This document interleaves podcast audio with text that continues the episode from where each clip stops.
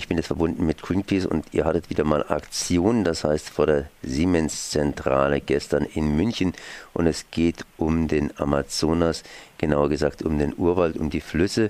Und die werden zum Teil aufgestaut. Siemens ist da an einem Staudammprojekt beteiligt. Nun sind Staudammprojekte ja eigentlich was Positives, das heißt, da wird Energie, nachhaltige Energie gewonnen. Aber äh, Amazonas ist natürlich auch ein sehr, sehr sensibles Gebiet und zu Amazonien bzw. zum Amazonas kann man sehr viel sagen. Ich bin jetzt verbunden mit Sandra Higge von Greenpeace. Servus erstmal. Guten Morgen. Sie waren in München und bei den Protesten dabei. Wie lief das Ganze? Das Ganze lief sehr ruhig, sehr friedlich und sehr gut ab. Wir waren in München vor der Siemens-Zentrale, um Siemens vor einer möglichen Beteiligung an einem neuen großen Staudammprojekt am Tapajos-Fluss zu warnen. Denn der Tapajos-Fluss ist einer wirklich der letzten frei fließenden, mag sich das eigentlich gar nicht so vorstellen, frei fließenden Flüsse im Amazonasgebiet. Und dieser Fluss hat vor allem für über 12.000 Munduruku-Indigene eine ganz besondere Bedeutung. Er ist wirklich ihre Lebensgrundlage. Hier fischen sie, er stellt ihnen sauberes Trinkwasser bereit und deswegen ist es natürlich besonders wichtig, diesen Tapajos-Fluss auch in seiner Einzigartigkeit zu erhalten.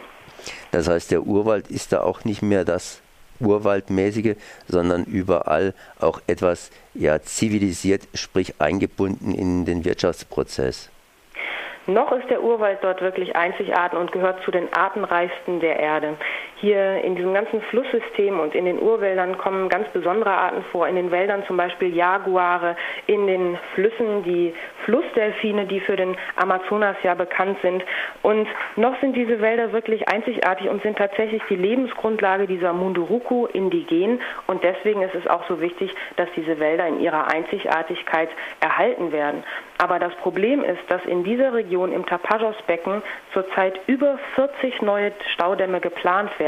Und der erste davon, das wäre der Saulus du Tapajos Staudamm, der ist gigantisch groß. Man muss sich vorstellen, dass seine Staumauer alleine 7,6 Kilometer lang wäre. Das ist ja fast unvorstellbar. Und das dadurch entstehende Staubecken wäre doppelt so groß wie München ungefähr anderthalb Mal so groß wie der Bodensee oder fast so groß wie New York City. Das ist ja fast im Ne, das kann man sich fast nicht vorstellen. Und diese Überflutung des Gebietes hätte natürlich auch zur Folge, dass einerseits direkt Regenwald vernichtet würde, Urwald vernichtet würde, aber auch durch die ganzen indirekten Einflüsse, wie zum Beispiel durch den Bau von Straßen, Tausende von Quadratkilometern von Wald langfristig vernichtet würden und damit auch die Heimat der Munduruku.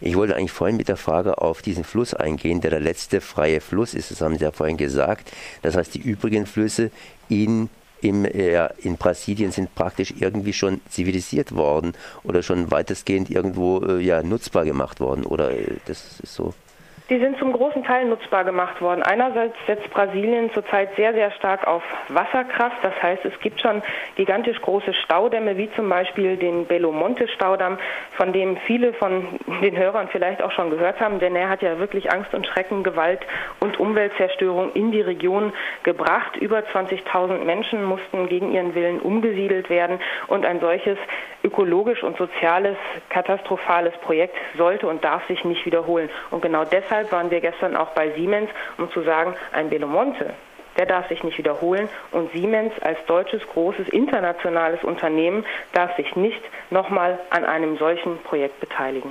Inwiefern ist Siemens da an diesem Projekt beteiligt? Ich meine, wir sind ja von der Wirtschaft her gesehen an ziemlich vielen Sachen beteiligt, indirekt auf jeden Fall. Ist Siemens da irgendwie direkt beteiligt? Also Siemens ähm, war einer der Zulieferer für den Bau des Belomonte Staudammes und ähm, Siemens hat ja ein Joint Venture mit Freud, Freud Hydro und Freud Hydro ist weltweit führend im Bereich der Großwasserkraftanlagen. Ähm, dadurch, dass Siemens bereits in der Vergangenheit als Zulieferer für solche großen Staudammprojekte ähm, an, die, an dem Bau dieser Projekte beteiligt war, ist die Wahrscheinlichkeit natürlich sehr hoch, dass sie auch als Zulieferer für zukünftige Staudammprojekte wie zum Beispiel am Tapajos in Frage kommen. Man muss dazu sagen, dass noch das Bieterverfahren für den Bau dieses Projektes nicht eröffnet ist Und die Lage ist zurzeit auch so, dass ähm, aufgrund der indigenen Rechtsfrage, aufgrund der Landfrage vor Ort, der Prozess der Lizenzierung, also das Genehmigungsverfahren für den Bau des Staudammes zunächst mal auf Eis gelegt worden ist. Denn die Frage ist sehr umstritten. Das heißt, Siemens hat noch die Chance, Nein zu sagen und damit Verantwortung für ein Stück Schutz des Regenwaldes am Amazonas zu übernehmen. Regenwald, das heißt Flussschutz und so weiter und damit natürlich auch Menschenschutz, ist eine Sache, die Munduruku, Munduruku, äh, die Indigenen, die dort leben, ist auch noch natürlich eine Sache für sich. Wie sieht es aus mit den Indigenen überhaupt in Brasilien, deren Rechte und wo leben die denn noch? Es gibt natürlich ähm, nur noch sehr wenig Gebiete, die so abgelegen sind, ähm, dass die Indigenen dort ungestört leben können und auch ihre Traditionen und Bräuche aufrechterhalten können. Aber das Gebiet, um das es hier geht, das Gebiet der Munduruku, ist ein solches und deswegen ist sein Erhalt so wichtig. Theoretisch und Laut brasilianischem Gesetz haben die Indigenen ein Recht auf ihre Lebensweise und auch ein Anrecht auf ihr Land. Nur dazu müsste das Land der Indigenen auch offiziell von der brasilianischen Regierung anerkannt werden. Und das ist im Falle der Munduruku leider noch nicht der Fall. Es gibt zwar einen Bericht inzwischen der brasilianischen Indigenenbehörde FUNAI, der auch ganz deutlich darstellt, dass das Indigenenland ist, dass es also offiziell anerkannt werden müsste. Aber Sie können sich vorstellen, dass auch aufgrund der chaotischen Lage in der brasilianischen Regierung dieser ganze offizielle Anerkennungsprozess leider nicht weiter vorangetrieben wird. Das Interesse am Bau von Staudammprojekten ist sehr, sehr groß und letztendlich geht der Kampf der Munduruku um ihr Land schon seit Jahrzehnten. Und ähm, Greenpeace ist zurzeit auch vor Ort, um die Munduruku in diesen Prozess zu unterstützen. Wir haben gestern angefangen, mit Aktivisten aus 13 verschiedenen Ländern das Land der Munduruku zunächst einmal inoffiziell zu demarkieren, also auszuweisen. Dazu sind Greenpeacer zusammen mit Munduruku-Indigenen den Fluss entlang gefahren und haben entlang der Landesgrenzen der Munduruku angefangen, ein Schilder aufzuhängen, wie es auch bei der offiziellen Ausweisung solcher Gebiete passiert, um zu kennzeichnen, hier ist das Land der Munduruku bis hierher und nicht weiter über dieses Land sollten die Munduruku allein bestimmen können, damit sie ihre traditionelle Lebensweise aufrechterhalten können. Wir haben dort eine Rescue Station, eine Tapajos Rescue Station eingerichtet. Das sind viele Hütten mit Palmdächern, in denen unsere Aktivisten in Hängematten schlafen können, sodass vor, zurzeit auch in Brasilien und weltweit ähm, Anstrengungen unternommen werden, damit die Munduruku-Indigenen zu ihrem Recht kommen. Jedes Land nützt seine Ressourcen, Europa nützt auch seine Ressourcen, Deutschland und so weiter. Wir haben den äh, Ausstieg in den Einstieg äh, gemacht und so weiter. Das heißt, äh, wir sind ja auch beim Energiemix in der Diskussion drin. Da gibt es ein heftiges Hin und Her. Wie sieht es in Brasilien da ganz speziell aus? Ich meine, die Brasilianer versuchen jetzt hier ihre Flüsse zu nutzen.